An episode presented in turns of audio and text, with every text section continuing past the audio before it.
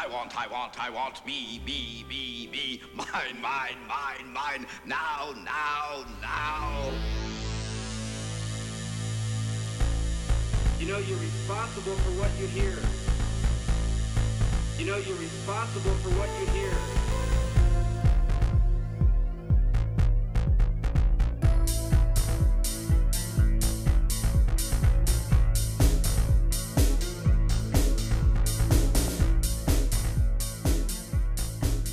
Greetings and welcome to Thoughts from a Hairy Head, the weekly podcast where I talk about, well, whatever happens to be bouncing around inside my head at the moment, but mostly focusing on constitutional issues and political decentralization.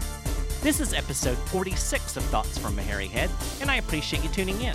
This week I'm going to talk about bathrooms, bombs, and bad arguments.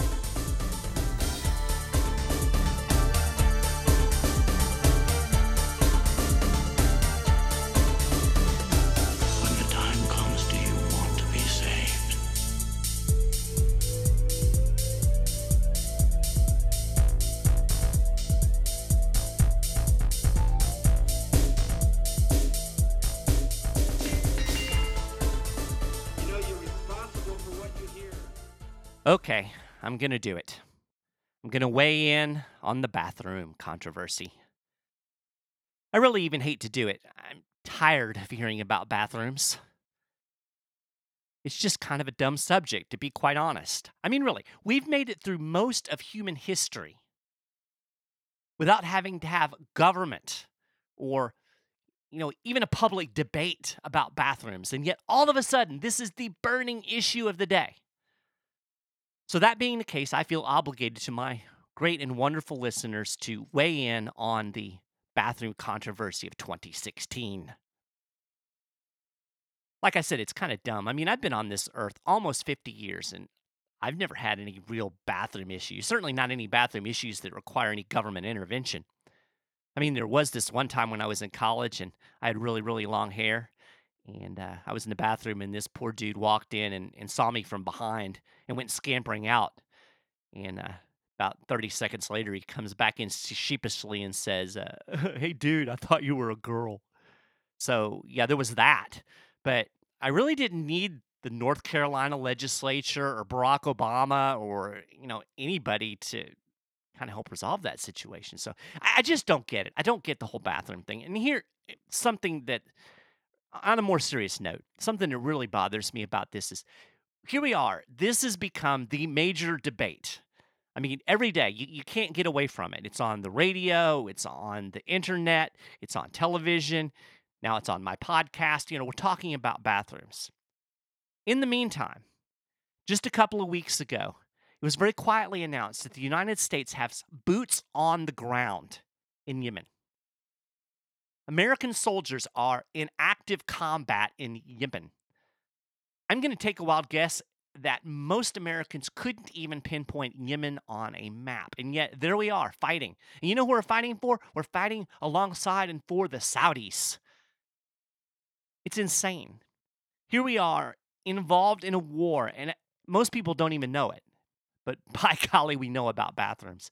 And along those same lines, that same week, there was a huge article tucked away in a newspaper talking about the fact that the United States is about to spend 1 trillion, that's trillion with a T, 1 trillion dollars on upgrading its nuclear weapons. Here we have something that has the potential to absolutely wipe out humanity. Not a peep, no debate, not any real concern crickets. But bathrooms. We've got to talk about bathrooms. Oh my gosh, bathrooms. It's insane. So, anyway, here we are on Thoughts from a Hairy Head, issue 46, or episode 46, I should say, and, and we're talking about bathrooms.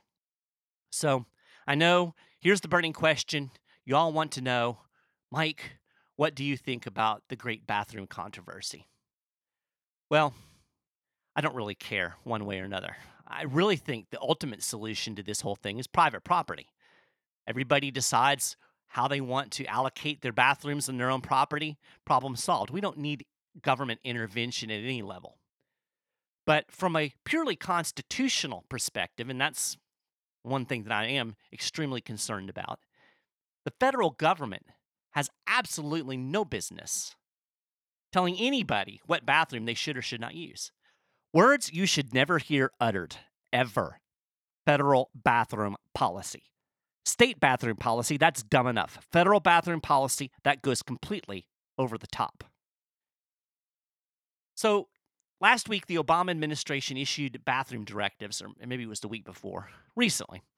And he- these directives were sent to all of the schools in the United States. And he said that uh, the transgendered people have to be able to use the bathroom uh, for whichever sex they identify with. Okay, fine, whatever. I don't really care what Obama's opinion on bathrooms are. But I am eagerly awaiting the White House direction on how to wipe my butt. No, seriously, I challenge anybody to reconcile this presidential bathroom directive with James Madison's words in Federalist 45. The powers delegated by the proposed Constitution to the federal government are few and defined. Now, I'm going to go out on a limb and take a wild guess that among those few and defined powers, you're not going to find the authority to regulate bathrooms. Here's the reality the foundation of America's political system is utterly crumbled. We had this philosophical bedrock that the United States was founded on. It was this idea of decentralized power, a very limited federal government. And that's utterly disappeared. The fact that the President of the United States is butting his nose into North Carolina bathrooms, or any bathrooms for that matter, just goes to show how far we've moved away from our constitutional roots.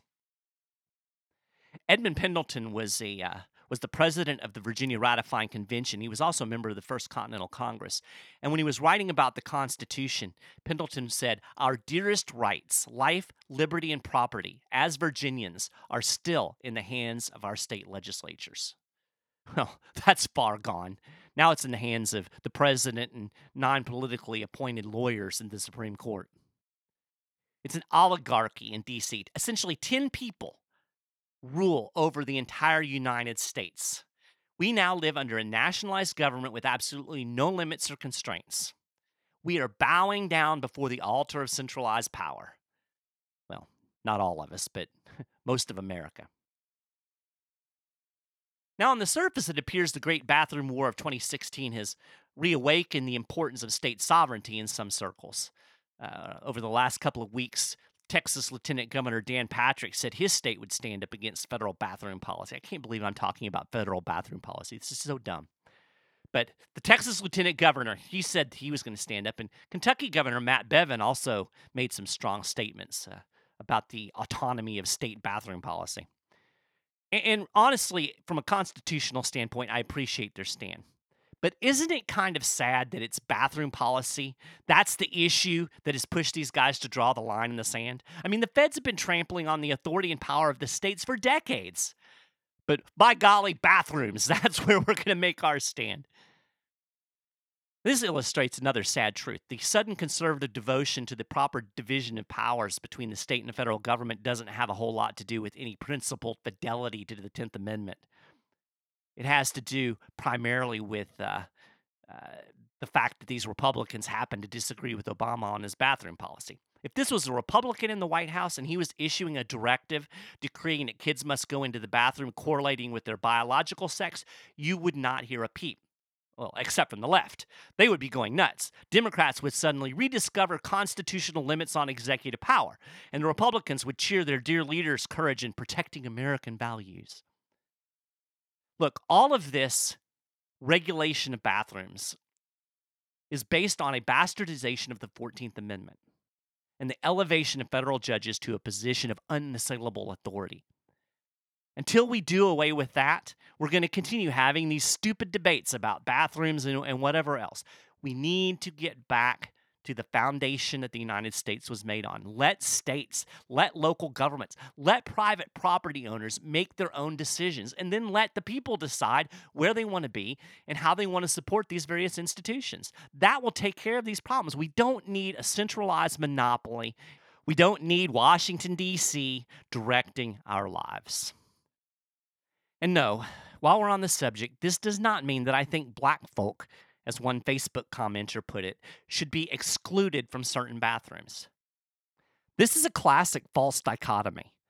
Thinking that the federal government should remain bound by its constitutional limits and stay out of issues that belong within the sphere of the states or not in the sphere of government at all, and believing black people shouldn't be banned from bathrooms are not mutually exclusive positions.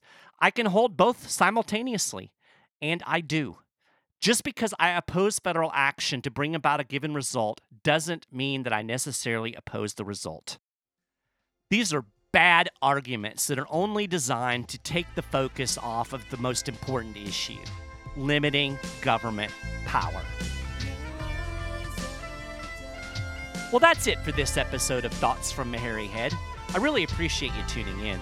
If you enjoyed the show, please do me a favor and spread the word.